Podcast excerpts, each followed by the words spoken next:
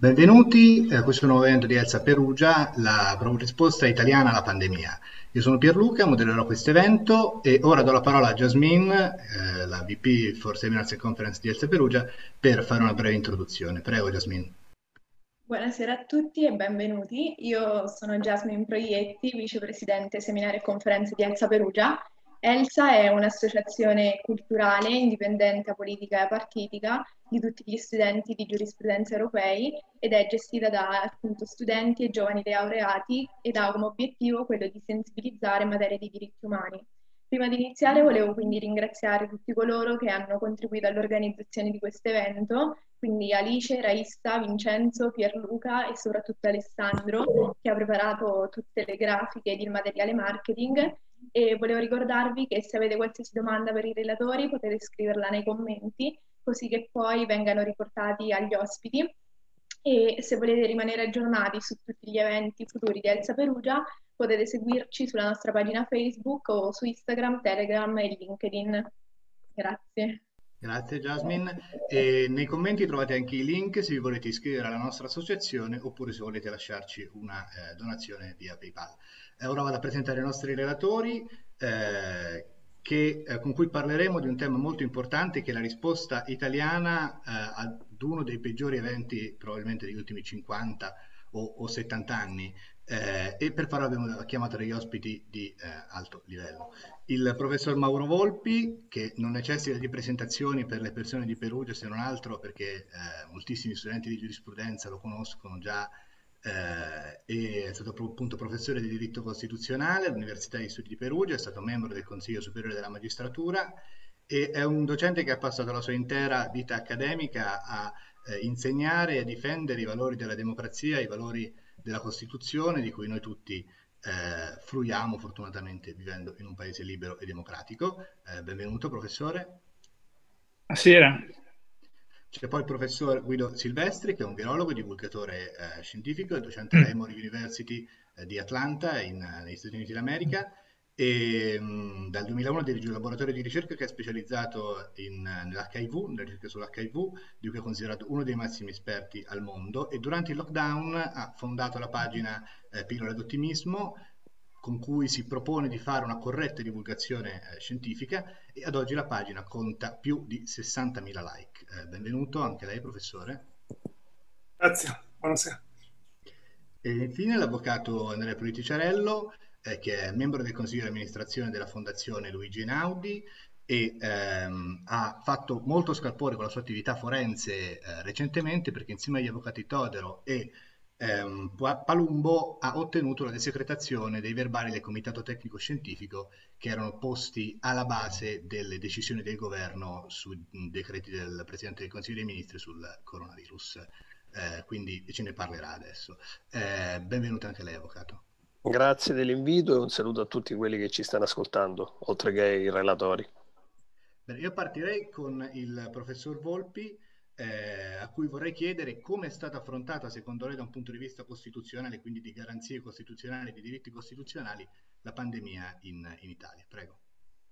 Allora, intanto dobbiamo dire che siamo trovati di fronte a una situazione assolutamente inedita, talmente inedita che in realtà la Costituzione italiana non prevede espressamente lo stato di emergenza, così come fanno invece le Costituzioni di altri paesi democratici né questa situazione di pandemia è, equiparabile, come talvolta è stato fatto un po' superficialmente, allo stato di guerra, che è un'altra cosa, disciplinato dalla Costituzione.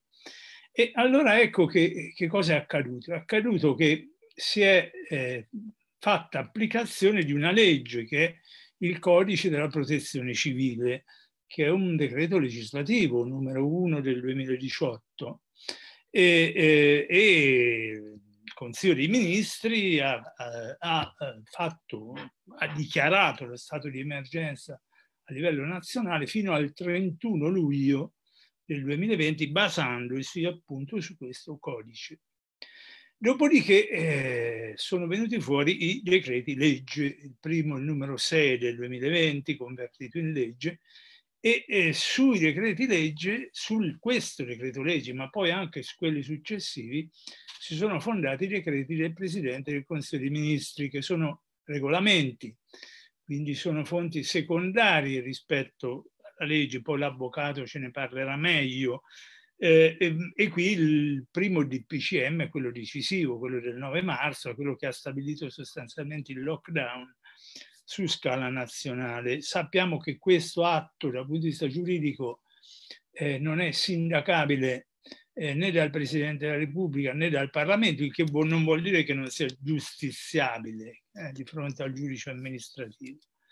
Eh, all'inizio devo dire che ehm, come, come dire, il governo si è preso una certa libertà nella disciplina del, soprattutto del primo DPCM, eh, e eh, poi eh, le carenze che c'erano sono state in parte sanate dai decreti legge successivi, in particolare dal numero 19 del 2020. Il problema però è la sostanza, andiamo alla sostanza. Eh, le misure devono essere intanto misure adeguate, adeguate rispetto a quello che era lo stato di necessità che si era creato, proporzionali, quindi eh, corrispondenti appunto a quello che era il livello dell'emergenza e temporanee. Eh, queste sono eh, eh, fondamentali perché diciamo così, non sia violata apertamente la Costituzione. Eh, vi è stato un cambiamento dopo oh, l'inizio della fase 2 eh, all'inizio di maggio, eh, perché vi è stato un numero minore di DPCM, è stato previsto il parere preventivo da parte del Parlamento. Allora qui problema di fondo, è stata violata la legalità costituzionale oppure no?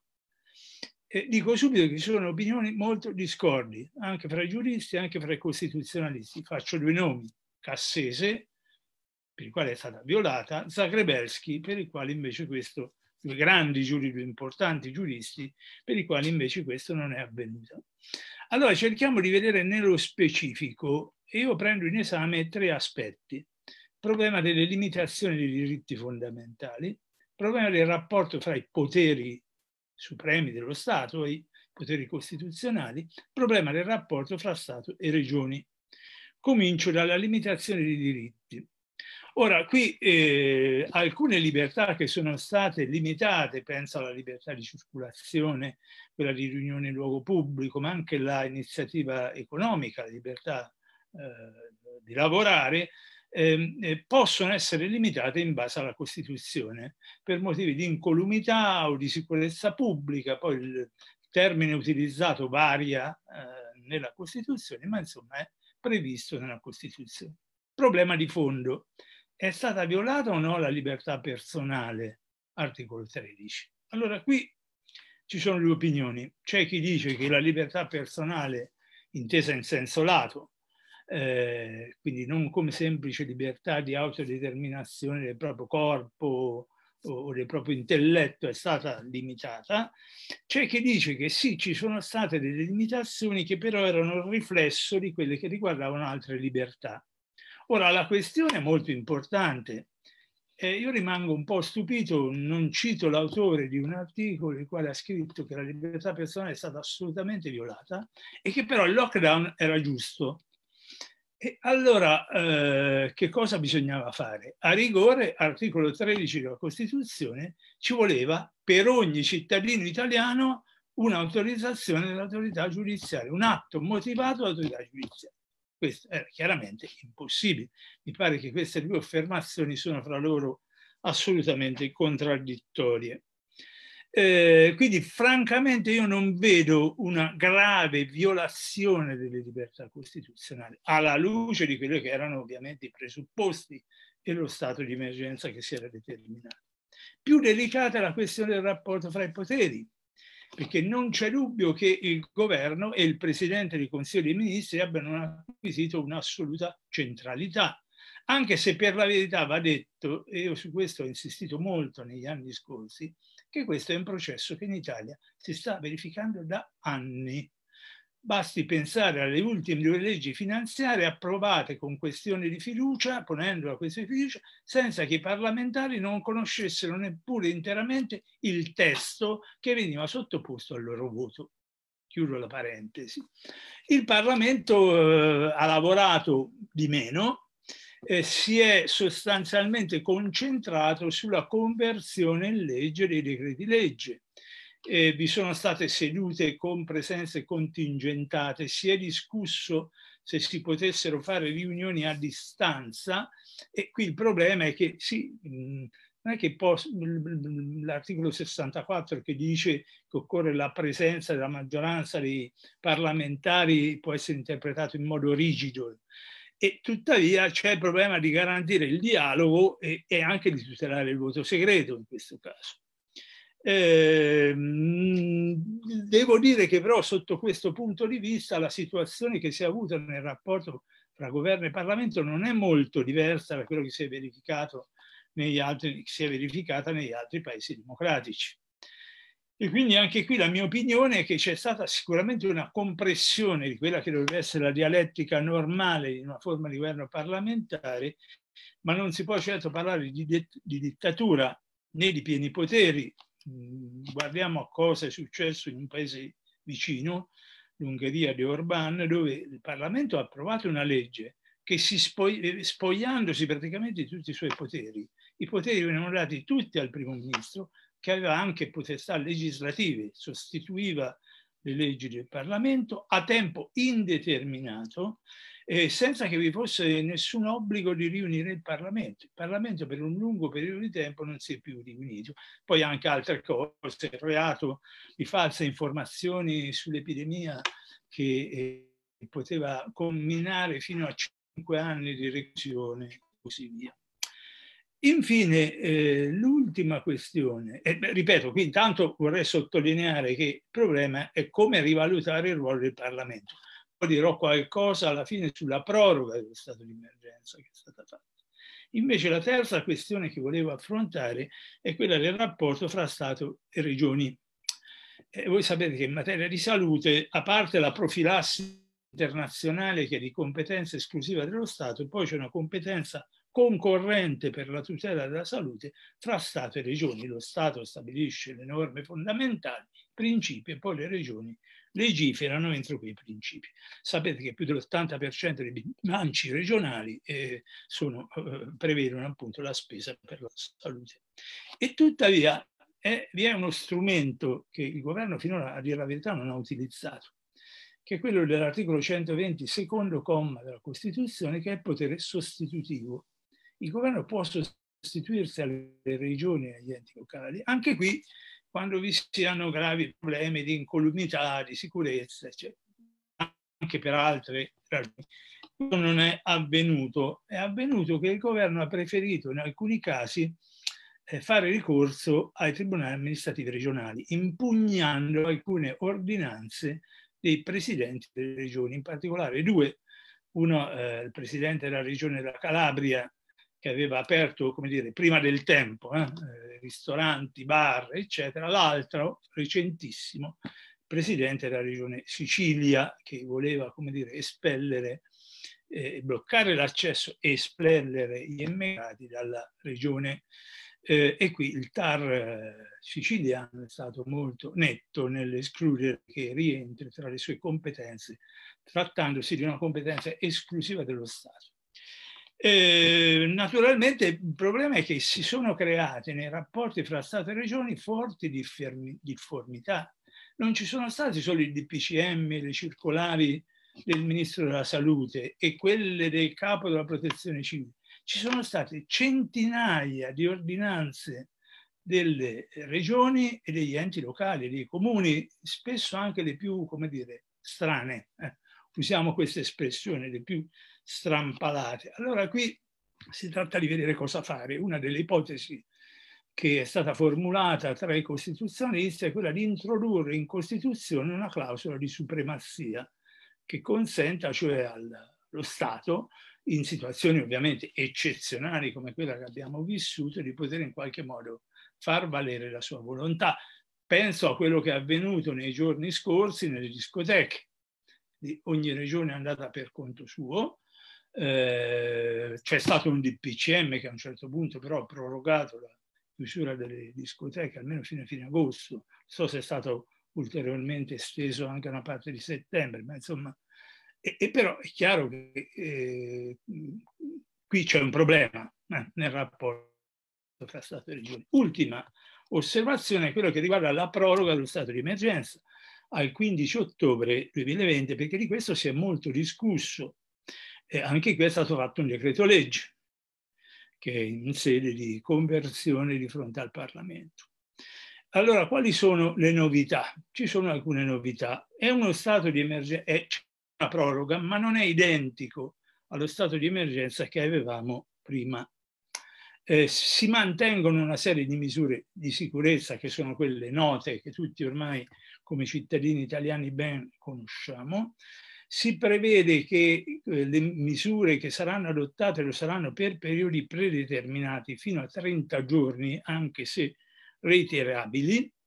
Eh, si prevede ancora il ricorso al DPCM sul territorio nazionale o alle ordinanze dei presidenti delle regioni. Eh, e qui ovviamente potranno essere varie limitazioni che incidono su alcune libertà, ma in misura diversificata e anche territorialmente diversificata. Quindi mi pare che sia abbastanza improbabile e è sperabile che sia così, che si possa tornare a un lockdown su scala nazionale in realtà. Eh, ultima osservazione che voglio fare e chiudo, spero di non essere stato troppo lungo.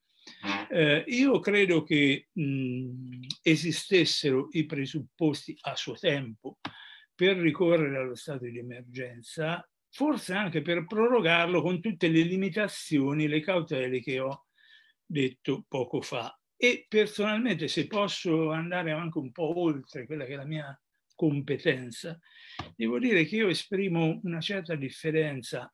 Ovviamente non prendo neanche in considerazione le teorie negazionisti o complottiste che mi paiono francamente risibili. Eh, ma eh, per chi tende ad avere su questa questione troppe certezze, o in un senso o nell'altro, eh, eh, io credo che c'è bisogno di grande responsabilizzazione. Eh, devono essere responsabilizzati i giovani, ma devono essere responsabilizzati tutti eh, per affrontare insieme eh, in modo il più possibile unitario, il più possibile compatto, una eh, grave epidemia come quella che ci siamo trovati di fronte. Grazie professore, ringrazio per l'intervento. E adesso andrà il professor Guido Silvestri, eh, che appunto ha fondato la pagina Pillole di ottimismo durante l'epidemia da, da Covid-19, eh, durante insomma, i momenti più duri dell'epidemia da Covid-19. E vorrei fargli una domanda appunto sul nome per far comprendere un po' anche il metodo che ha il professor Silvestri nell'affrontare la, la questione. Eh, perché ottimismo? Cioè qualcuno le potrebbe dire che c'è da, da essere ottimisti sulla vicenda? Come mai dovremmo essere ottimisti? Ma, eh, intanto grazie, grazie dell'invito a, a, tutti voi. Io sono uh, una persona che di, fortunatamente, lo dico scherzando, no, non so molto di diritto, non sono mai entrato in un'aula di tribunale in vita mia, uh, non ho mai avuto una, uh, un, un'esperienza di questo tipo, quindi veramente con me si, si cambia marcia, si va in, in cose molto più come dire, molto più noiose e, e, e molto più, diciamo, terra-terra di biologia, di chimica e queste, queste cose. Eh, io um, sono ottimista di natura perché, insomma, ho la, come dire, eh, rifletto co- continuamente sul fatto che, che, che nella vita ho, ho ottenuto probabilmente dieci volte più di quanto mi sarei aspettato nelle mie più rose aspettative di quando ero un, un giovane studente, quindi insomma, mi, mi, hanno costretto le vicende della mia vita personale ad essere, ad essere ottimista. Mi trovo qui a Atlanta a dirigere una struttura di, di, di livello mondiale con, con centinaia e centinaia di collaboratori, prendiamo cura della salute di milioni di persone, quindi eh, se penso a quando ero ragazzino eh, a Senigallia, nel, nel, nelle Marche, insomma, e, e facevo così, insomma, fa, fa, facevo le mie fantasie su cosa sarei diventato da grande, al massimo pensavo, ecco, diventerò primario, che ne so, all'ospedale di Chiaravalle, se, se tutto va bene, insomma, quindi sono per forza ottimista. Adesso, a parte, a parte gli scherzi personali, Pierluca, eh, quello che secondo me è mancato nella, di fronte alla, alla comunicazione eh, su, eh, su, Covid-19 è eh, il ruolo della scienza. Eh, cioè, e devo dire, secondo me è stata un'occasione persa e, e, devo dire in questo l'Italia è stata un po' indietro ecco, rispetto ad altri paesi. Non è un caso che io qui negli Stati Uniti non quasi, quasi mai intervengo nel dibattito, nel dibattito pubblico perché ci sono altri che lo fanno molto meglio di me, insomma, di, di, di portare avanti, eh, di ricordare al pubblico il ruolo della scienza. Ecco, noi eh, sì, abbiamo avuto una, una pandemia che ha eh, scombussolato le nostre vite eh, in tutta una serie di modi eh, profondi e, e alcuni dei quali probabilmente le, le, le, implicazioni di alcuni dei quali ancora non abbiamo del tutto compreso. Um, però, ecco, eh, di fronte a questa pandemia noi eh, abbiamo una eh, capacità di rispondere legata alla eh, potenza di fuoco, no? se vogliamo fare una metafora militare, la potenza di fuoco della scienza moderna. Cioè, eh, se fossimo stati nel 1600, ai tempi della peste di Manzoni o nella morte nera no? di, di Boccaccio, eccetera, o anche la spagnola del 1918, eh, sicuramente avremmo avuto molte più ragioni per essere pessimisti, avremmo dovuto più che altro affidarci ecco, alla speranza che questo virus si adatti più o meno alla popolazione umana nel giro di qualche anno e, e, e poi insomma tutto diventi più, più gestibile. Noi oggi, avendo la scienza eh, dalla nostra parte, abbiamo eh, risposto in un modo che è straordinario. Noi abbiamo, eh, Pierluca, eh, diversi vaccini a distanza praticamente di sei mesi da, dall'esplosione dell'epidemia no? nel, nel, mondo occidentale. Abbiamo diversi vaccini che sono in fase 3 di sperimentazione clinica, il che vuol dire che entro qualche mese avremo dei risultati eh, molto chiari sull'efficacia di questi vaccini. E devo dire che basandosi su, su, quello che è stato fatto nel modello animale, eh, è, prevedibile che eh, diversi di questi vaccini eh, funzionino eh, nel, nel, prevenire l'infezione. Abbiamo eh, isolato e eh, clonato e, e, stiamo studiando anticorpi monoclonali specifici per il virus che ne inibiscono completamente la, la, la replicazione. Anche questi ce ne sono molti in fase di, di studio clinico, adesso eh, da fase 1, 2, 3 e eh, questi hanno nel modello animale di nuovo una, un effetto straordinario nel limitare i danni, i danni dell'infezione o addirittura conferire protezione di tipo sterilizzante, quindi che il virus proprio non, non, non attecchisce. Eh, abbiamo capito come curare dal punto di vista della gestione intensivistica, no? in terapia intensiva, questi pazienti, quindi protocolli di eh, scovulizzazione, protocolli di eh, ventilazione, uso del, del, cortisone, per esempio, uso de, tutta una serie di, di cose che ci, ci, hanno permesso già adesso di, anche nei casi più gravi, di ridurre la mortalità in modo significativo.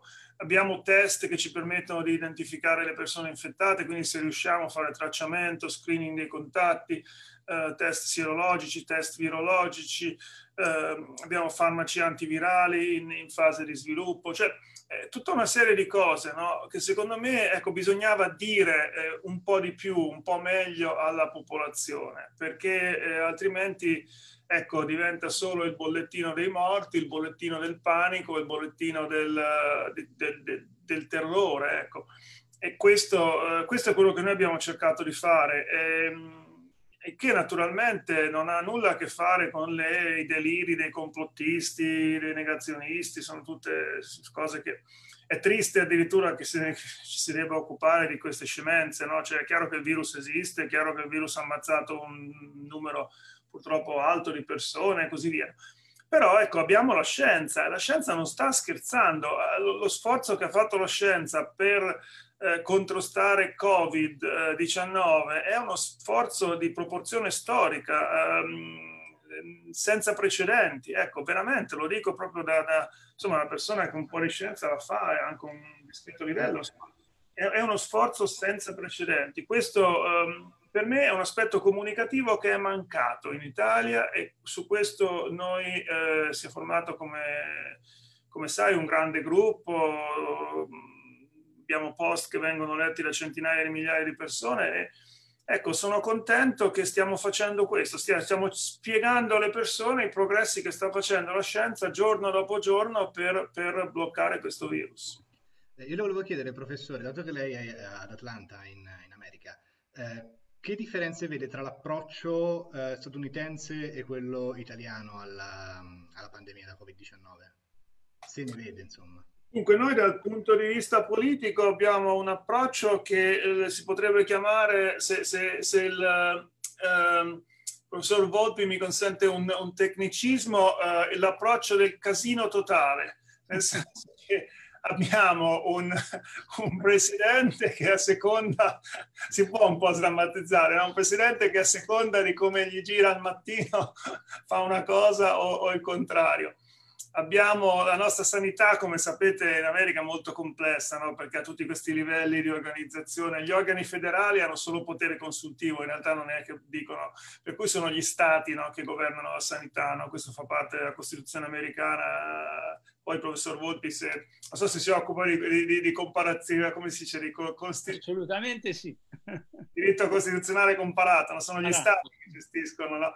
quindi ogni stato va, va, per conto suo, poi eh, quindi c'è la, la, la sanità pubblica verso quella privata, verso quella mista eccetera, eccetera. Eh, noi quello che abbiamo fatto in America, eh, io lo dico molto schiettamente, abbiamo messo un sacco di soldi sul terreno, essendo un paese molto ricco, no? il paese più ricco del mondo, quindi a livello, eh, ecco, abbiamo voluto fare un tipo di preparazione ospedaliera, un tipo di gestione ospedaliera, diciamo, senza badare a grandi spese, con un, un grosso intervento da parte del governo federale, quindi sono stati investiti miliardi di dollari eh, migliaia di miliardi di dollari e, e, e questo, questo, effettivamente ci ha permesso di rispondere eh, bene a livello di preparazione, ecco, a livello di, di, coordinazione no, non è stata coordinata bene perché abbiamo avuto stati che hanno fatto dei lockdown severissimi no? e stati invece che non hanno chiuso per niente.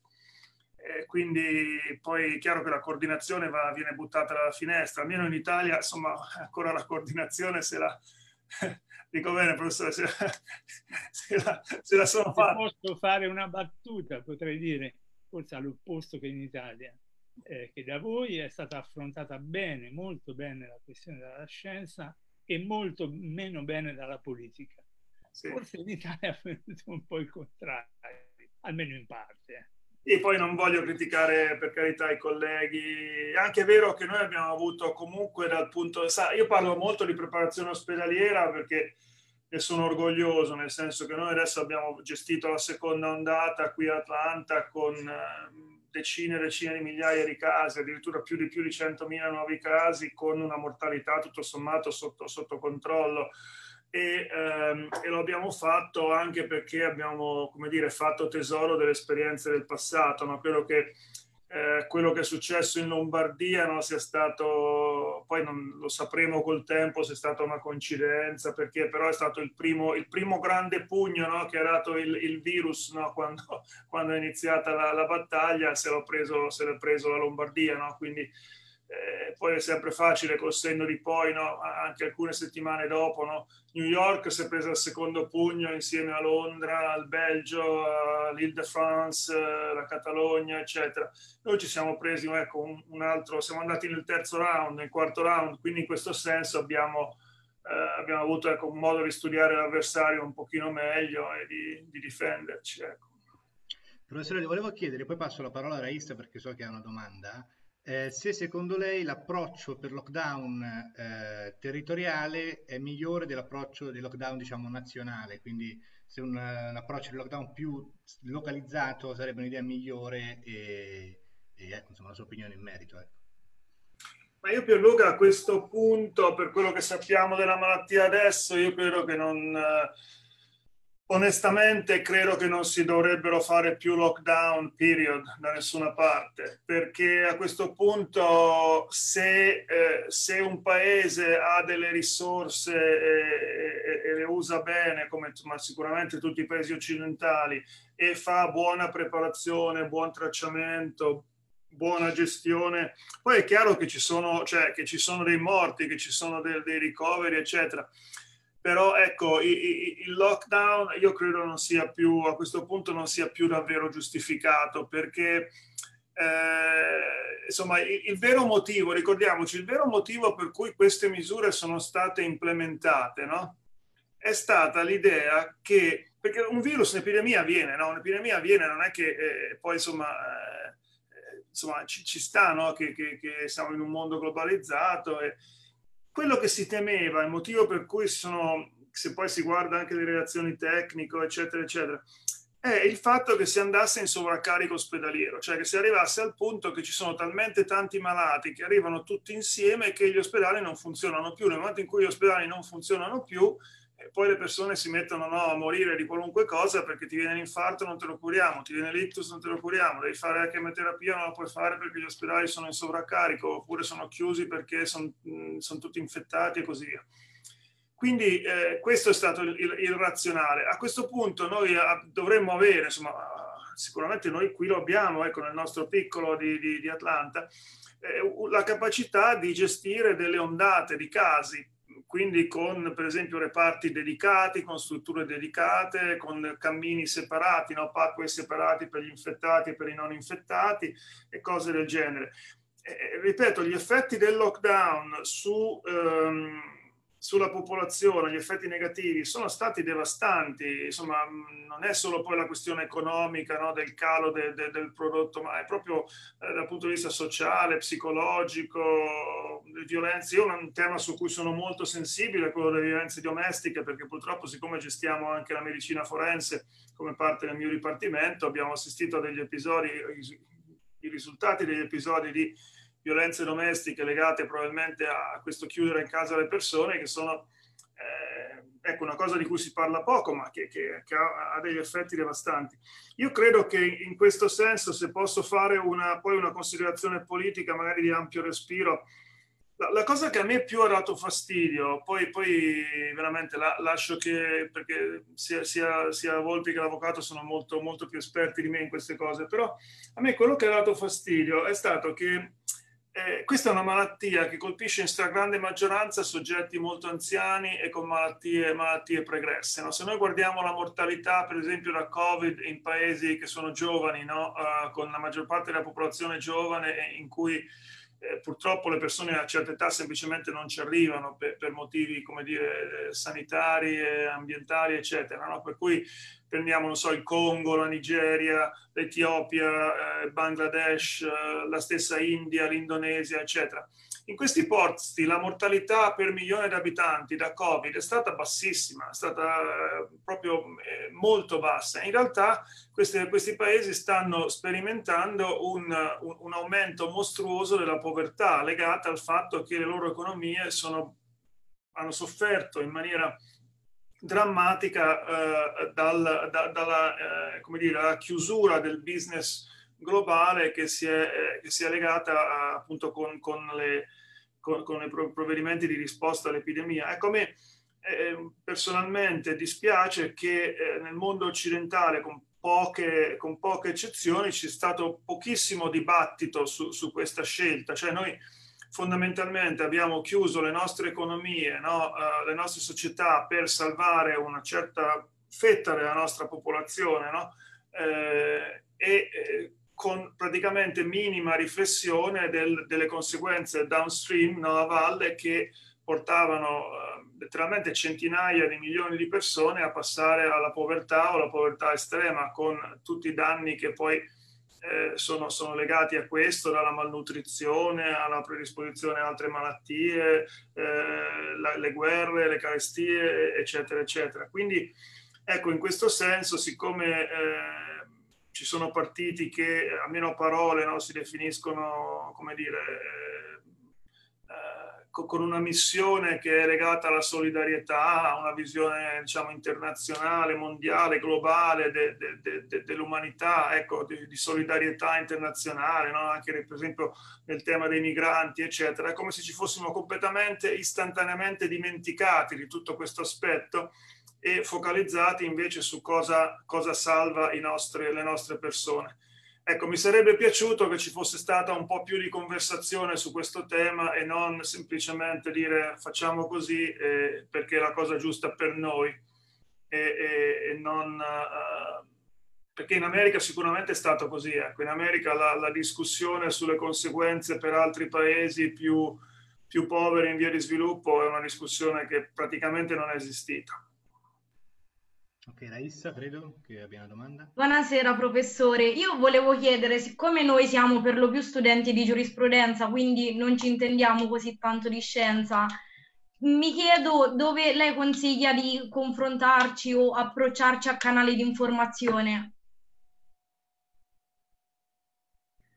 Oltre a pillole d'ottimismo, ovviamente. Eh, cioè, se volete seguire la nostra pagina, noi cerchiamo di eh, è un gruppo di ormai sono quasi 50 persone che contribuiscono, insomma ehm, cerchiamo di fare un, quel tipo di informazione. Se la scienza è complicata, nel senso che ci sono i giornali specialistici, no? per esempio c'è il, il Journal of Virology, no? che è il giornale diciamo, mondiale di riferimento per la virologia, che è stato fondato da due premi Nobel nel 1967. Io sono l'editore in questo, in questo momento ed è un giornale in cui tutta la ricerca diciamo, di base di virologia viene, viene, pubblicata lì. Quindi poi naturalmente ci sono i grandi giornali non specialistici, Nature, Science, Cell. No? Eh, ecco, la divulgazione poi è sempre complicata perché eh, si entra in questo, no? in questo, livello per cui c'è, c'è il tizio che magari ecco, insomma, legge un articolo e cerca di spiegarlo, poi bisogna chiedere se lo capisce lui nel momento in cui lo spiega oppure però ecco, insomma, non è, non è, una risposta semplicissima. Poi dipende molto anche, non so quanto voi ragazzi siate eh, diciamo, abituati al lessico scientifico, perché purtroppo eh, insomma, noi abbiamo così, insomma, tutta una serie di cose che sono molto tecniche, per cui eh, abbiamo un tecnicismo che è un po' esasperato, ecco, per cui non so quanto... La divulgazione scientifica eh, non è una I wish I had a good answer. Mi piacerebbe avere una buona risposta, ma non so se ce l'ho. Ok, Jasmine? Sì, eh, ci chiedono se eh, a livello di contagi cosa sarebbe successo se non ci fosse stato il lockdown. Ma in realtà non lo sappiamo. Uh, non lo sappiamo, noi possiamo avere qualche, qualche glimpse, no? qualche flash di, di, di, conoscenza pensando ai posti dove i lockdown non ci sono stati.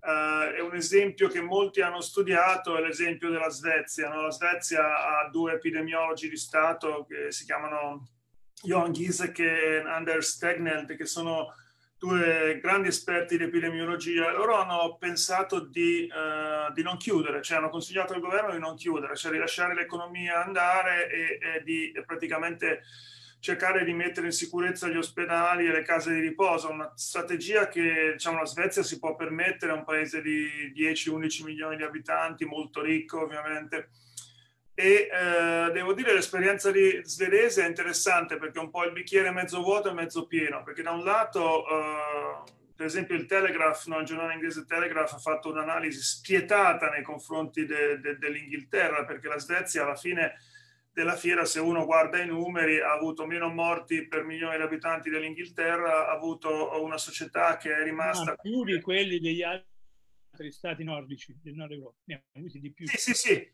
sì, sì, no, adesso ci, ci, ci arrivo, ci arrivo. Uh, dicevo, eh, il bicchiere mezzo pieno è, è, nasce per esempio dal paragone appunto con l'Inghilterra perché ha avuto la Svezia in confronto all'Inghilterra meno morti, una società preservata e un PIL che è crollato del 7% anziché del, del 18 17-18%, quindi ha avuto, come dire, nei confronti dell'Inghilterra ha fatto filotto, per cui ecco, eh, quando, eh, quando per esempio si etichetta Neil Ferguson, no, il famoso epidemiologo dell'Imperial College di Londra, come il genio dell'epidemiologia e, e si dice che Tegnell e, e Ghise che sono, sono due uh, mavericks, no, il termine che, che è stato usato, ecco, bisognerebbe andarci piano perché insomma in confronto alla Svezia l'Inghilterra ha fatto peggio da tutti i punti di vista. Però ecco, se si fa il confronto, come diceva Volpi, appunto fra la Svezia, la Danimarca, la Norvegia e la Finlandia, ci accorgiamo che la Svezia ha avuto 5-6 volte più morti di, di questi paesi.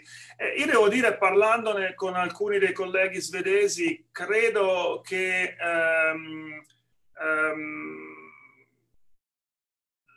l'errore grosso fatto dalla Svezia è stato che nel momento in cui si, eh, nel momento in cui si fa circolare il virus, si decide eh, eh, consapevolmente di far circolare il virus, le protezioni nei soggetti più a rischio devono essere eh, triplicate, ecco, devono essere eh, aumentate. La Svezia ha pensato di poter fare una protezione standard dei soggetti a rischio si è trovata molto virus che circolava perché il numero dei casi in Svezia è stato enorme e, eh, e quindi non, sono, non, non, avendo fatto questo bene si sono trovati una mortalità eh, nelle case di riposo che è impressionante. Il tre quarti dei morti svedesi sono stati nelle case di riposo se eh, eh, si facesse il conto, questo lo dico a Volpi perché è vero che se ha, ha studiato l'argomento dei paesi scandinavi, se si togliesse il 75% dei morti nelle case di riposo, a quel punto la Svezia avrebbe una mortalità pro capite che non è molto diversa da poi se, giustamente nelle marche dicono il paradiso dei fessi, però eh, il, il, eh, però per dire, ecco, sono, l'effetto delle chiusure è davvero una, uh, una cosa difficile, anche perché la cosa che eh, c'è, c'è, un aspetto che è sfuggito a molti, che eh, questo virus ha una trasmissione eh, quasi esclusivamente nei locali chiusi. Quasi, quasi tutti, i, tutti, gli studi che sono andati a, a, guardare dove si prende il virus. Il virus si prende in famiglia, negli ambienti chiusi, negli ospedali, nelle case di riposo, eh, in situazioni, eh, alcune situazioni di lavoro, dal parrucchiere in alcuni non è un virus che si prende quando uno va per strada, a, a, le persone si incontrano per strada magari si salutano, vanno a fare un giro in bicicletta. Cioè c'è stato eh, da questo punto di vista probabilmente un eccesso di, di, zelo, insomma, che poi quando le cose non si sanno uno si, si dire, sceglie la prudenza, però ecco, eh, l'evidenza che questo virus si trasmetta in contatti occasionali all'aperto è praticamente zero, insomma, quindi eh un certo aspetto ecco, esagerato della chiusura eh, forse ha, fatto più male che bene, ecco, ha più, più, più, creato più problemi psicologici che non magari eh, effettivamente protetto da, da, dall'infezione. Bene, professore, la ringrazio. So che lei poi ci deve lasciare tra poco, ma finché vuole restare, ovviamente noi. Scusate, la... scusate, scusate se ho parlato troppo, ma sono... no, no, assolutamente. questi sono temi che ci vorrebbe un'ora per ognuno di questi. Scusate. Certamente, certamente. Eh, lei ha parlato un po' della, del fatto che le misure che sono state prese sono state forse eccessive.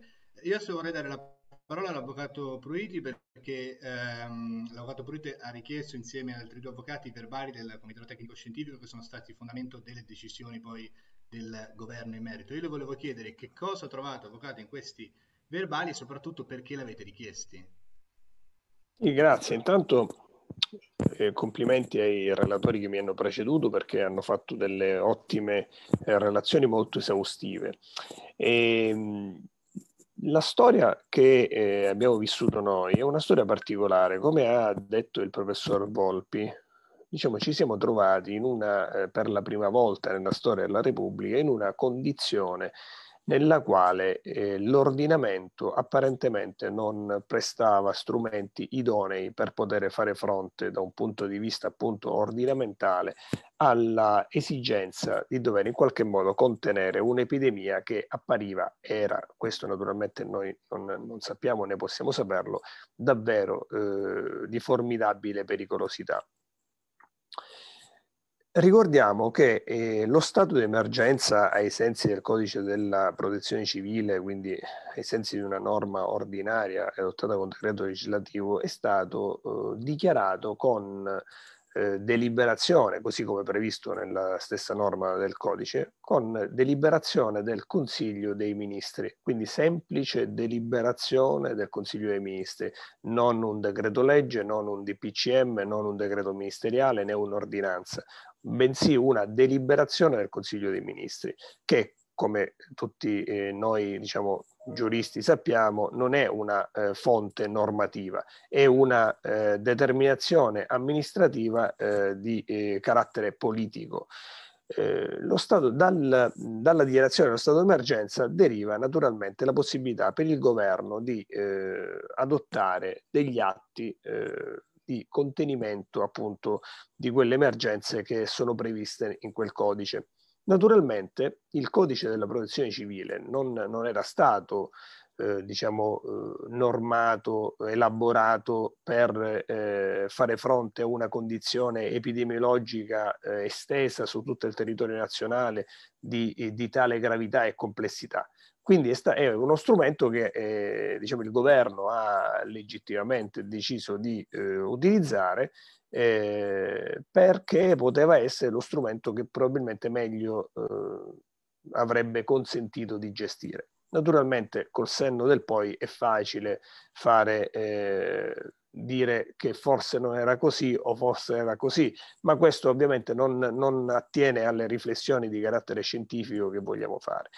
Quando nel mese di eh, marzo, diciamo, tutti noi italiani siamo stati eh, costretti in casa dal famoso DPCM eh, dichiarativo del lockdown, ovvero di questa restrizione totale della eh, libertà personale eh, e quindi di eh, sostanzialmente chiudere in casa tutti gli italiani affinché la diffusione del virus fosse contenuta eh, in quel momento abbiamo tutti avuto contezza, eh, ricordo perfettamente il panico che, che vivevamo attaccati al, al, televisore quando alle 18 di ogni giorno c'era scandita la eh, conferenza stampa del capo della protezione civile eh, che snocciolava i vari dati di contagio e il numero dei morti. E a quel punto diciamo personalmente, ma con, assieme ai colleghi Rocco Todero e Enzo Palumbo, che è stato anche lui membro del CSM, eh, abbiamo, ci siamo interrogati, ci siamo interrogati sullo strumento, sul DPCM, ci siamo interrogati sulla eh, continenza di queste disposizioni. Quello naturalmente noi non avevamo alcun dato scientifico a supporto delle nostre considerazioni, perché eh, nei DPCM, a partire già dal primo, quello appunto dichiarativo del lockdown, si faceva riferimento espressamente a un verbale del Comitato Tecnico Scientifico che è stato istituito eh, con un provvedimento eh, del capo della protezione civile. Quindi il Comitato Tecnico Scientifico è un organo che eh, viene istituito come organo consultivo del capo della protezione civile, quindi non è un organo eh, diciamo, normato eh, dalla, da una legge ordinaria eh, nella sua composizione, perché la composizione numerica appunto è variabile, è, è una semplice volontà politica del capo della protezione civile avere un comitato tecnico-scientifico di 10, di 20 o di 200 eh, professionisti medici clinici e via dicendo, o scienziati. Abbiamo eh, a quel punto eh, ci siamo interrogati sul perché eh, questa, questo DPCM fosse bonco nella parte motivazionale. Come ben ha eh, riferito il professor Volpi, eh, il DPCM è un atto di fonte secondaria, essenzialmente amministrativo, si chiama DPCM solo perché eh, appunto non è di un dicastero qualunque, ma lo emana direttamente il Presidente del Consiglio, altrimenti si sarebbe chiamato decreto ministeriale. E eh, come tale il decreto ministeriale, il DPCM, è un atto puramente e formalmente amministrativo, ragion per cui come atto amministrativo deve sottostare necessariamente alla, alla norma, alle, alle, norme ordinamentali dei procedimenti amministrativi e quindi in primis alla 241 del 90 per quanto attiene alla completezza, trasparenza e, e della motivazione dell'atto che deve essere sempre espressa o anche, quando anche fosse eh, riferita del relato, comunque interamente accessibile al cittadino che ha ovviamente il diritto dovere di poter controllare appunto eh, la correttezza degli atti amministrativi. Questi verbali però non erano semplicemente citati, ma non erano disponibili, così come alcuni non lo sono ancora oggi disponibili. E allora io vi, vi, vi, invito a fare uno sforzo di, di memoria e eh, ricordare che nelle varie dirette eh, Facebook o a reti unificate che faceva il nostro Presidente del Consiglio in quel periodo, lui eh, diciamo, parlava e poi eh, lo, lo, diceva oralmente ma poi lo ha anche eh, messo nero su bianco nei vari decreti legge e nei vari DPCM ha eh, sempre fatto riferimento a una condizione di natura scientifica, quindi dati, dati statistici, dati epidemiologici, eh, relazioni scientifiche, che eh, a, rite- diciamo, facevano ritenere i provvedimenti restrittivi eh, adeguati e proporzionati in relazione alle misure di contenimento adottate. Ora, il principio di adeguatezza e proporzionalità delle restrizioni da un punto di vista giuridico va necessariamente provato sul banco della, eh, dei dati a disposizione al momento in cui quelle decisioni venivano prese.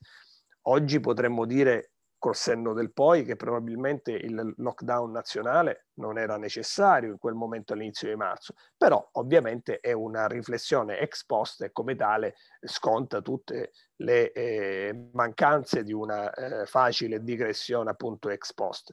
In verità questa eh, riflessione va fatta oggi, noi abbiamo la possibilità di vederlo, va fatta anche in relazione a quello che diceva il Comitato Tecnico Scientifico all'inizio di marzo.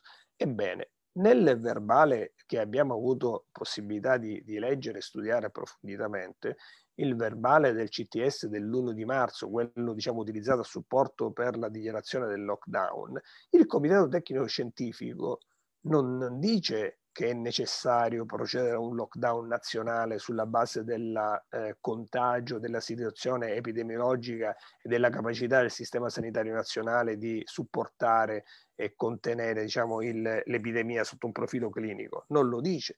Dice che è necessario procedere con l'istituzione di una zona rossa e quindi con un lockdown completo per quanto riguarda alcune province della Lombardia, del Piemonte, dell'Emilia Romagna e del Veneto su tutto la, il, il, resto del territorio italiano eh, il CTS si esprimeva con la necessità di istituire una zona gialla, ovvero una zona che consentiva l'esercizio di tutte quelle libertà costituzionali che sono state compresse con il DPCM del lockdown, ma che eh, disponeva ovviamente delle misure di igiene e di protezione individuali a partire appunto dal distanziamento sociale, ma è l'uso dei dispositivi come le mascherine, eh, l'uso eh, di igienizzanti nei luoghi pubblici, comunque tutte queste eh, prescrizioni di natura tecnica che avrebbero eh, in qualche modo contenuto il contagio nelle zone gialle, lasciando ovviamente tutto il resto della nazione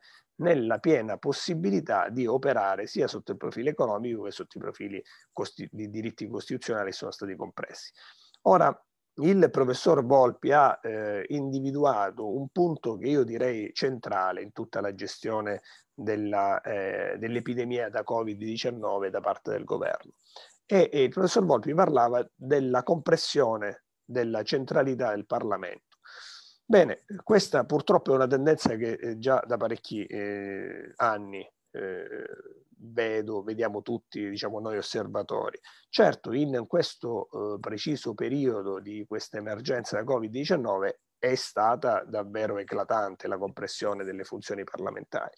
Addirittura vi, eh, vi, voglio evidenziare che in sede di conversione dei decreti legge che sono stati appunto poi man mano emanati dal governo per contenere la, eh, l'emergenza epidemiologica, eh, questi decreti legge sono stati convertiti in legge senza che il Parlamento abbia mai avuto possibilità di accedere ai verbali del Comitato Tecnico Scientifico. faccio questo eh, silenzio di qualche secondo perché vi renderete conto che è una condizione abbastanza eh, complicata, abbastanza paradossale. Un Parlamento che deve esprimere la centralità politica delle decisioni della nazione converte eh, in legge dei decreti legge che eh, diciamo, supportano le restrizioni di libertà costituzionali che sono state dichiarate con i vari DPCM e lo fa senza avere alcuna contezza del, dei dati statistici e scientifici, medico-scientifici, che eh, emergevano e che rendevano valutabile la adeguatezza e la proporzionalità di quelle misure di restrizione. Bene, le misure di restrizione che sono state adottate sono state tantissime, vanno dalla libertà di circolazione, sono ovviamente tutte libertà e diritti costituzionali, alla libertà di intraprendere, quindi alla libertà economica di impresa, alla, al diritto di essere eh, curati. Ricordiamo che eh, a causa dell'epidemia eh, tutti coloro i quali, eh, mi riferisco ai malati oncologici, ma anche a tutti i malati che avevano necessità di interventi chirurgici programmati, eh, tutti questi hanno subito una forte compressione del loro diritto eh, di curarsi, perché eh, gli ospedali sono stati sostanzialmente ehm, eh, in, indirizzati alla cura delle emergenze da Covid-19, spostando più in là tutte le cure che riguardavano questi, questi altri malati. Eh, vi è stata anche la compressione della libertà religiosa, ricordiamo che eh, ancora oggi sussistono limitazioni per il libero esercizio delle, delle, dei luoghi di culto. Eh, insomma, si parla di una tale e tanta compressione di diritti costituzionali che mai nella storia l'Italia aveva, aveva eh, subito. Su che base noi, diciamo da un punto di vista tecnico e giuridico, ci siamo basati per poter ricorrere al TAR avverso il diniego dell'accesso agli atti. Intanto vi dico subito che l'accesso agli atti che abbiamo utilizzato è l'accesso agli atti eh, civico generalizzato che tutti i cittadini possono eh, diciamo, avanzare nei confronti della pubblica amministrazione e abbiamo volutamente utilizzato quello strumento da semplici cittadini perché eh, ritenevamo che quel diritto di conoscere quelle informazioni dovesse essere tutelato proprio in qualità di cittadini italiani, dovesse essere riconosciuto a tutti i cittadini e quindi tutelato da un punto di vista ordinamentale con uno strumento che l'ordinamento riconosceva a ogni singolo cittadino italiano. Il diniego che ci è stato opposto ci è stato opposto sostanzialmente dicendoci che gli atti del CTS erano considerati atti ai sensi del comma 1 della lettera C dell'articolo 24 della legge 241 del 90. Per, eh, diciamo, eh, questo convegno è naturalmente riferito a colleghi di giurisprudenza, quindi non c'è bisogno di eh, spiegare, però di, dirò che sono quegli atti nei confronti dell'attività della pubblica amministrazione diretta all'emanazione di atti normativi amministrativi generali di pianificazione e di programmazione per i quali restano ferme le particolari norme che ne regolano la formazione. Ora, questa dicitura, utilizzata come tra virgolette paravento da parte eh, del capo della protezione civile per poter eh, opporci un diniego all'accesso è in realtà una norma che eh, i colleghi giuristi ovviamente eh, hanno già immediatamente percepito, è eh, una norma che eh, definisce procedimenti particolari di formazione di atti amministrativi per i quali sussistono già altre forme di pubblicità ben più eh, pregnanti, come per esempio la pubblicazione negli albi pretori degli atti di formazione dei piani regolatori generali, che sono quelli che appunto eh, vengono formati in base a questa norma, eh, che quindi eh, negano l'accesso diretto eh, all'atto da parte del singolo cittadino semplicemente perché non ce n'è bisogno, semplicemente perché eh, sarebbe eh, concedere l'accesso agli atti sarebbe semplicemente impastoiare la pubblica amministrazione per concedere formalmente copia a ciascuno che ne richiedesse, quando in verità eh, basta eh, accedere al, al, pubblico albo eh, del, del, comune per avere copia e quindi direttamente avere piena contezza dell'atto. Noi abbiamo fatto ricorso al TAR e il TAR Lazio ci ha dato ragione. E non solo eh, ha eh, accolto questo primo motivo che era quello che eh, appunto noi abbiamo dimostrato che non possono essere atti annoverabili o sussumibili nel comma 1 lettera C dell'articolo 24 della 241 del 90, eh, ma è andato anche oltre dicendo che quegli atti sono atti che andavano già in prima fase al momento dell'emanazione del DPCM resi pubblici da parte del governo. Il governo non solo ha, eh, ci ha eh, diciamo, posto un diniego, ma poi ha anche proposto appello al Consiglio di Stato verso quella sentenza del Tarlazio. La, l'udienza è fissata per il 10 di settembre, però medio tempore, anche per il fatto che ha suscitato un certo clamore mediatico la vicenda, il governo ha deciso di adempiere spontaneamente e darci questi, questi verbali. Ora, il Presidente del Consiglio dei Ministri, Giuseppe Conte, ha dichiarato che eh, avrebbe reso pubblici tutti gli altri verbali.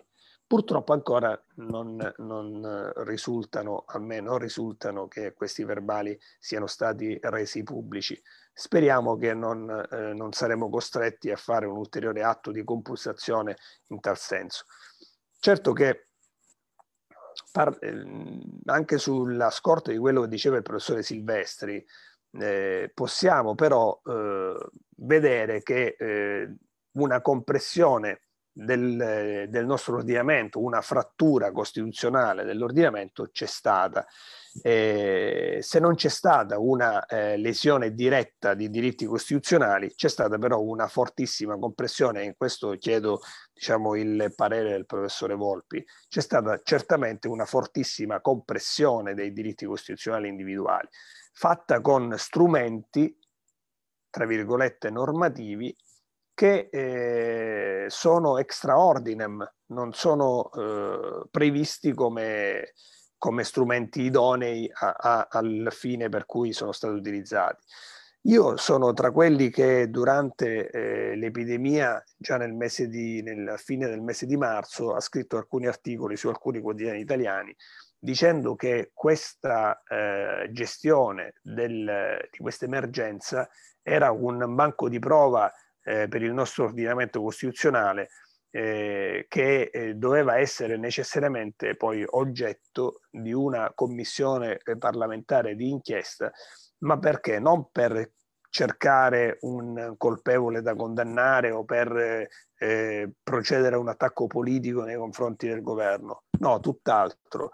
Eh, la commissione d'inchiesta, a mio parere, va, ehm, va fatta per racchiudere all'interno di una parentesi costituzionale questo periodo tale da consentire poi uno sviluppo dell'ordinamento costituzionale ordinario in modo tale da evitare per il futuro che questo tipo di approccio straordinario possa essere strumentalmente utilizzato eh, da parte di eh, futuri governi per la nazione.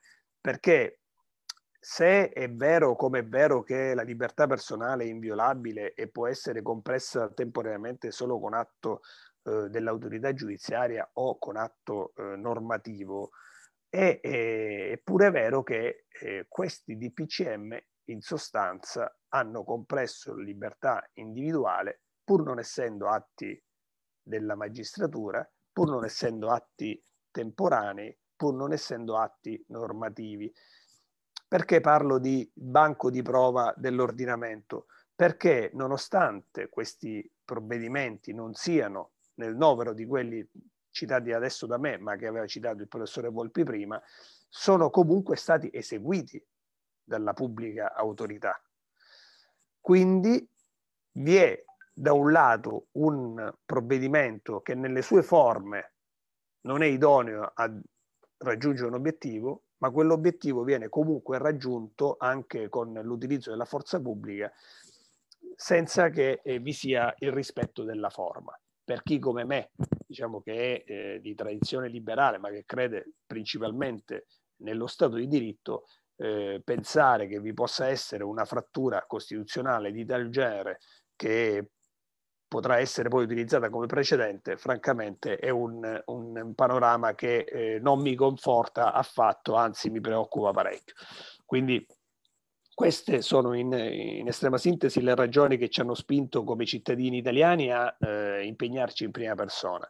Eh, so che ci sono state altre, dopo di noi, altre richieste agli atti, di accesso a, agli atti, che purtroppo non sono state nemmeno quelle evase. Quindi io ho finito qui, eh, se eh, c'è qualche domanda magari posso posso sì, rispondere. Io vorrei dare un momento la parola al professor Volpi perché lei avvocato ha dato diversi spunti a cui credo che il professore magari vorrà so, rispondere o comunque dire, dire, la sua. Quindi se vuole, professore, prego. Sì, io ho due o tre considerazioni che mi vengono stimolate da questo intervento. La prima, eh, vogliamo evitare che in futuro si possano ripresentare situazioni di così grave incertezza, compressione eh, delle libertà, eccetera. E allora bisogna introdurre nella Costituzione una ipotesi di stato di emergenza. C'è poco da fare, che ne stabilisca i presupposti, le procedure, le condizioni eh, in modo chiaro. Seconda considerazione, lo stato di emergenza è uno stato di emergenza, è un'eccezione alla normalità, c'è poco da fare. Ci siamo trovati di fronte a una situazione che era assolutamente eccezionale. E allora in questa situazione erano necessari provvedimenti eccezionali, tant'è che anche i giuristi che contestano il DPCM, però non contestano spesso nel merito alcune scelte che sono state fatte, compreso il lockdown. Sul lockdown nazionale, ma qui certo si possono avere opinioni diverse. Io mi limito a considerare che l'Italia ha preceduto altri paesi europei che vi hanno fatto poi ricorso, all'inizio non l'avevano fatto, ha ricevuto l'apprezzamento dell'Organizzazione Mondiale della Sanità, ha ricevuto l'apprezzamento dell'Unione Europea eh, e io mi chiedo che cosa sarebbe avvenuto se il lockdown non ci fosse stato. Eh, abbiamo esempi. Il professor Silvestri non c'è più, ma ci ha detto qualcosa su quel che è avvenuto in alcuni stati degli Stati Uniti d'America. Pensiamo al Brasile, pensiamo al Regno Unito, finché il primo ministro non si è ammalato, ha rischiato la vita e ha cominciato allora a usare una politica restrittiva, perché prima aveva teorizzato, come ricorderete, la cosiddetta immunità di gregge. Sulla questione dei verbali del comitato tecnico, io trovo assolutamente meritorio quello che l'avvocato e i suoi colleghi hanno fatto. Andavano resi pubblici e quindi io, come dire, approvo e apprezzo pienamente quello che è stato fatto. Ciò detto però, qui dobbiamo anche distinguere, io ho scritto anche un libro, ho curato una pubblicazione non molto tempo fa sui governi tecnici, sul problema del rapporto fra tecnica e politica, eh, bisogna distinguere. Eh, non si può pensare che tutte le decisioni siano adottate sulla base di dati tecnici. Ovviamente devono essere tenuti presenti i dati tecnici, ma poi c'è un margine di scelta che compete alla politica. Tanto che io ricordo perfettamente che quando il Presidente del Consiglio, come ha ricordato giustamente l'avvocato, faceva riferimento ai dati tecnici, veniva criticato perché si accusava perché non si prendeva la responsabilità politica delle decisioni. E allora quello che è avvenuto tra il 3 e il 7 marzo è esattamente questo. Il Comitato Tecnico Scientifico consigliava una certa cosa. Eh, il 7 marzo si decide, come dire, di ricorrere invece a un lockdown eh, nazionale. Eh, naturalmente poi nel merito le opinioni possono essere diverse, contestate, ma è una scelta politica, non è una scelta solo tecnica, c'è poco da fare. Quindi eh, eh, credo che questo, questo margine di apprezzamento politico, un governo che sia degno di questo nome, lo deve avere. Condivido molto poi le cose che l'avvocato diceva sui rapporti tra poteri, sul ruolo del Parlamento. Qui non c'è il minimo dubbio, ma vorrei dire all'avvocato, quanto a lui risulta, ha nozione eh, per la conversione di decreti legge non di questi, ma di quelli precedenti, degli ultimi anni, che le Camere fossero state e le commissioni parlamentari sempre pienamente informate di tutti i presupposti, dei dati e, e, e di tutto quello che serviva per poter deliberare a ragion veduta. Nella grandissima maggioranza dei casi assolutamente no. Qui c'è il problema del Parlamento, di come mettere il Parlamento al centro della forma di governo italiana, che è una forma di governo eh, parlamentare. E questo va anche oltre, ovviamente, la questione della pandemia, e, e, da ultimo, eh, certo, tutto quello che è avvenuto non deve, e questo, su questo sono totalmente d'accordo con l'avvocato, non deve costituire un precedente. Eh, si può pensare per qualsiasi evenienza eccezionale, anche diversa dalla pandemia, di poter ricorrere a, a, a, a formule di questo tipo che scardinerebbero lo Stato di diritto e la Costituzione.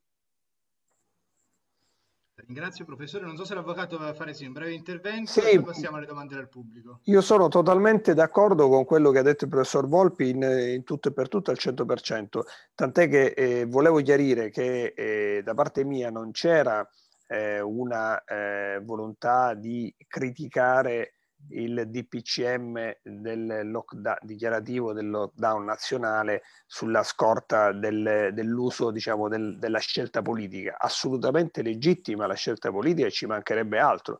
Eh, la critica che, che muovevo era appunto solo una critica di carattere formale, giuridico, perché quell'atto di natura formalmente amministrativa da un punto di vista strettamente tecnico essendo mancante della parte motivazionale più importante del DPCM, a quel punto diventava un atto amministrativamente nullo tecnicamente. Era, era solo un profilo di diritto che volevo evidenziare proprio perché la parte più importante della motivazione era in realtà eh, celata, era solo questo che, che, mi premeva, perché forse magari non sono stato eh, sufficientemente no, chiaro. No, no, è chiaro, è chiaro, assolutamente.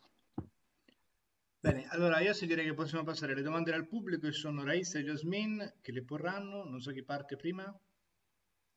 Come volete. chi parte prima delle due? Allora, io ho una domanda per il professor Pruiti che ci chiedono. No, per carità, eh, professore, il professore Volpi, io sono semplicemente un, colle- un, collega avvocato. Ecco.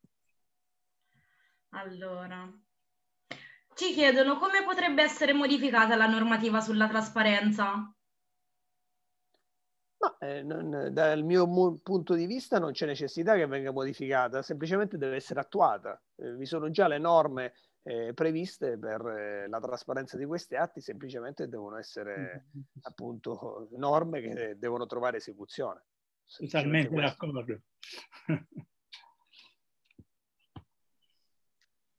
E per il professor Volpi invece chiedono la legge sulla protezione civile fa riferimento a calamità naturali o ad altri eventi per i quali serve una mobilitazione rapida di risorse economiche ed umane. In che modo facoltizza le misure del governo e perché non si è usata una decretazione d'urgenza ma solamente i DPCM per ragioni legali o di opportunità politica? Ma la prima, eh, come ricordava anche l'avvocato, la prima deliberazione del Consiglio dei Ministri si basa sul codice della protezione civile Dopodiché sono intervenuti i decreti legge, questo è il punto fondamentale che forse non va eh, trascurato. Dirò di più, io sono, mh, ho uno spirito sempre abbastanza critico come costituzionalista. Il primo decreto legge, numero 6, era abbastanza deficitario in realtà, che è quello da cui poi che ha consentito il ricorso eh, ai decreti del Presidente dei Consigli dei Ministri, a quegli atti di natura amministrativo-regolamentare di cui abbiamo parlato. Dopodiché c'è stato un aggiustamento successivo. E a me qui pare un po' difficile sostenere che il decreto legge non sia una fonte del diritto primaria idonea, eh, come dire, a regolare una situazione di emergenza, anche prevedendo delle limitazioni, ovviamente adeguate, proporzionali, temporanee ad alcuni diritti fondamentali. Cioè, Però... mi pare che nel tempo c'è stata una sanatoria. Ecco. Sì, certo, era meglio la... fin dall'inizio tutto fosse molto più lineare e conforme al diritto alla Costituzione. Quindi sarebbe stato meglio che fin dall'inizio, se fin dall'inizio fossero stati usati i decreti legge per prevedere sì, anche la normativa di dettaglio, insomma. C'è qualche... Beh, la normativa di dettaglio sa, eh, eh, eh, il decreto legge è sempre un atto con forza di legge, un atto normativo. Io non so se vi è capitato di leggere uno di, di quei decreti del Presidente del Consiglio dei Ministri. andiamo veramente nel, altro che nel dettaglio, nella, nella, nella, nella minuteria, pensare che tutto possa essere contenuto nel decreto legge mi pare un po' difficile, però sicuramente il decreto legge deve dare delle linee di guida eh, precise, non c'è dubbio. Ho qualche dubbio perché qualche mio collega ha sostenuto che ci volesse una legge iniziale del Parlamento. Forse sì, ma c'erano i tempi eh, e sarebbe cambiata di molto la situazione. Poi ho letto anche un atto di eh, esponenti parlamentari rilevanti, per cui assolutamente non faccio il nome, che hanno dichiarato, c'è un atto della Camera dei Deputati, che i decreti leggi sono fonti secondarie rispetto alla legge. E qui stendiamo un velo pietoso, chiaramente, perché chi sa qualcosa di diritto. Uno di questi due purtroppo è laureato in giurisprudenza. Va bene, grazie mille. Adesso passo brevemente la parola ad Alice Araclè, che è la presidente del Zapperugia, che eh, vuole fare un saluto, ci farà un saluto, insomma. Eh, ci sei Alice? Sì, ci sono. Eh, io vorrei assolutamente ringraziare i relatori di oggi che hanno parlato di tematiche tutt'altro che semplici, ma ci hanno così dato il modo e gli strumenti per riflettere eh, sulle, su queste questioni. E poi vorrei ringraziare tanto tutto il consiglio direttivo di Elsa Perugia, che è entrato in carica da poco più di un mese e già è pronto con nuove idee e quindi vi, eh, vi invito a seguirci in tutti i nostri social per i prossimi eventi e vi auguro una buona serata. Grazie, seguiteci. Eh, grazie per averci ascoltato e grazie al professore. Volevo ringraziare voi per l'invito eh, l'avvocato, l'altro relatore, anche se ci ha abbandonato, e tutti quelli che hanno avuto la pazienza di ascoltarci. Grazie. Grazie. Io, anch'io da parte mia vi ringrazio, è stato un piacere poter partecipare alle attività dell'Elsa di Perugia e ringrazio anche gli altri relatori per gli spunti che mi hanno fornito e per la profondità delle argomentazioni. Grazie, Grazie a tutti. Grazie.